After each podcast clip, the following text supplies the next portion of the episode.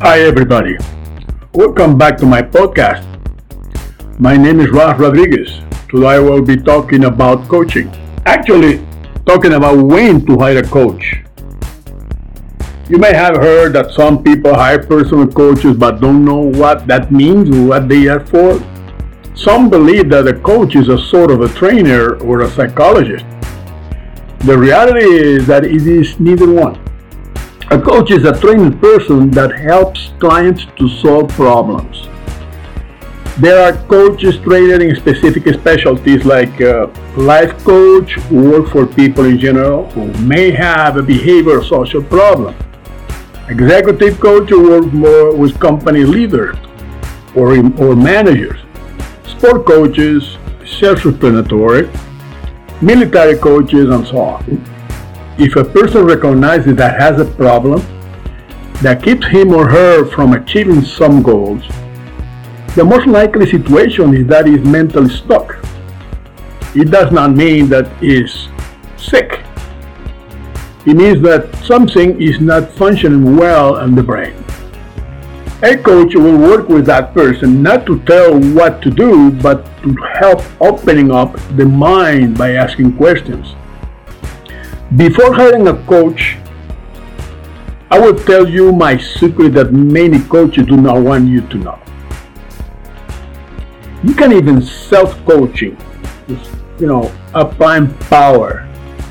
You can uh, you can coach yourself by applying power. Being power an acronym for, for the film, the following. Power with double P at the beginning stands for priority problems you should ask yourself questions of what are your most important problems or what the priority you should give to the problems. The O of power stands for opposition, obstacles. Ask yourself questions about what op- opposition you may have to achieve whatever you want you have in mind. What obstacles or options are the ones that need to be addressed? The W of power work out. Ask yourself, ask yourself questions about what could work out of the solve to solve the problem. What is that you need really to do? The E stands for enemy. Enemies or external factors in your way to success. Ask yourself just put your mind on that. Is what is that that goes against what I'm doing? And the R is the reason. Ask yourself a question about reasons of what is happening that you dislike. If you are able to answer all those questions, you should make a who plan.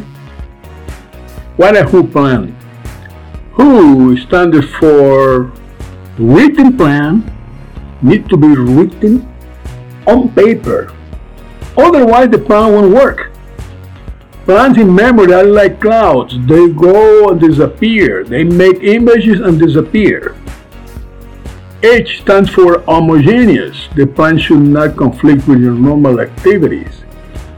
You should not quit your job because you have a plan of changing your problems at home. So the plan needs to be in a, such a way that everything will running normally, but you will change eventually in the near future. The overhaul stands for owned. It should be your plan, not somebody else's plan. Actually, you don't discuss your plans with anybody. If you are serious about your plan and want results soon, you need to have a SMART plan. That is another acronym that I always mention in my previous podcast. I like this, the, the word SMART because it calls that, uh, wow, okay, we're talking about good stuff here.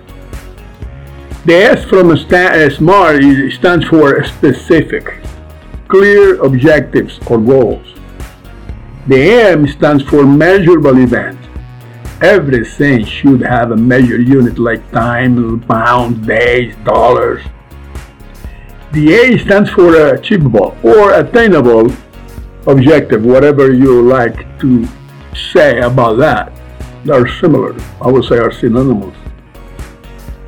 R stands for realistic objectives. Forget about wishes, visions, purpose. Those are not realistic. Those are desire, wishes, like the name says. So you need to be realistic what is that you are gonna get. It needs to be achievable, attainable. The T stands for timely. All plans should have a start time and an end time in order to show, to show commitment. If you don't put a time on there, you keep postponing things and let it for tomorrow and things like that. No, that would not work. It will not work, that's for sure. I can tell you that. If you apply who and smart and follow the plan, you should be successful. You should have good results in a very short period of time. If you find out otherwise that you could not answer well some of the questions that you asked yourself or did not achieve your goal like you desired, you then need to hire a coach.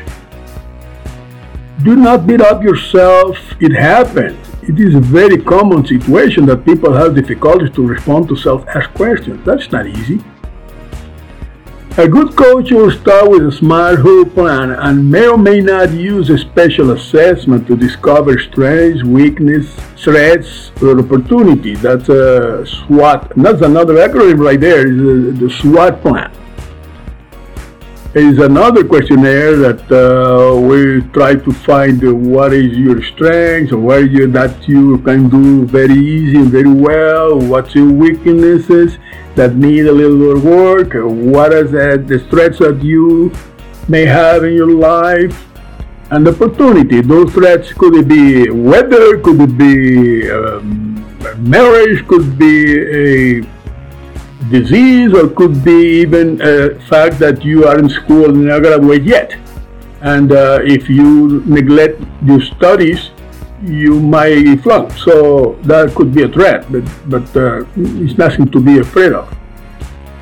The coach will listen to your stories and ask questions according to what he's listening. This question will make you to think about the best answer. That's why a coach is good because he put you to really think.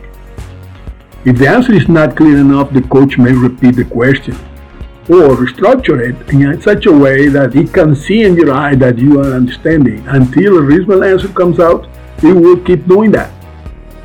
At the end of each session, the coach will summarize what happens. Both of you should agree in some homework. And that homework is not because he wants you to work, it's because you need to do that to reinforce what we learned from the session. And that is the way the brain work by repetition, you know, and not, not only once but twice, two times. And that homework will repeat the process somehow. After three sessions, you should already see or feel and enjoy, of course, some good results. More than six, six sessions should be scheduled in order to confirm that the goal was fully achieved. Otherwise, you feel that it was good, but it's not reaffirmed, so it might go back, the situation might go back again, the situation you want to get rid of, because they was not finished the process. By now, you might wonder why to recommend self-coaching being a coach. You know, it is important to make sure that our work of coaching has really good value. And it's not what people say, you have to give some. No. You need to tell people things that make them to feel comfortable to work with you. And if you go to the process, you self-question things like that didn't work, and then you come to a person that really knows his job, you will feel good because he said, I could not do that and now I can. This is a win-win deal. The client wins better results by applying what learned, and the coach wins getting experience and referral from you. Should results not to be satisfactory, we do not expect that the client will hire us again. That's for sure. So we try to do our best to get the best results. And the feedback will be terrible with loss of credibility and uh, new clients will not coming if the results are bad or the, the, the relationship between the coach and the client is not good. The client would be fooled out and will distribute distrust coaches, expanding the damage to other good coaches because it feels like if you fooled by one, most of them are, are the same. That we are normally we generalize a lot about that. Well, the reality is that good coaches are not easy to find because most of them are booked. Now, the voice goes out and people start hiring the person that other people liked. That's why the good coaches most of the time are booked. However, there are many good coaches that are retired from eight hour daily jobs and do as uh, few few clients per month just to keep in you know in movement. If they are lucky, you might find one by Googling specialty. What do you want? Say, I need a coach for client with problems at work, or coach the one uh, for one that want to change career, coach for the one uh, person that has problem with the neighbor, uh, coach for uh, uh, someone looking for promotion you know, you, you put whatever you want and you will find uh, several coaches on that regard. Okay, I hope this is going to help a little bit your situation of recognize a coach or maybe hiring a coach. So you still have the opportunity to contact me, my email, uh, rosrod, R-O-S-R-O-D, at focusonsolution.com. I will be glad to answer any question that you have. Do not forget to visit my website of focusonsolution.com. Actually, it's not my website, it's Alba's website. I work for her.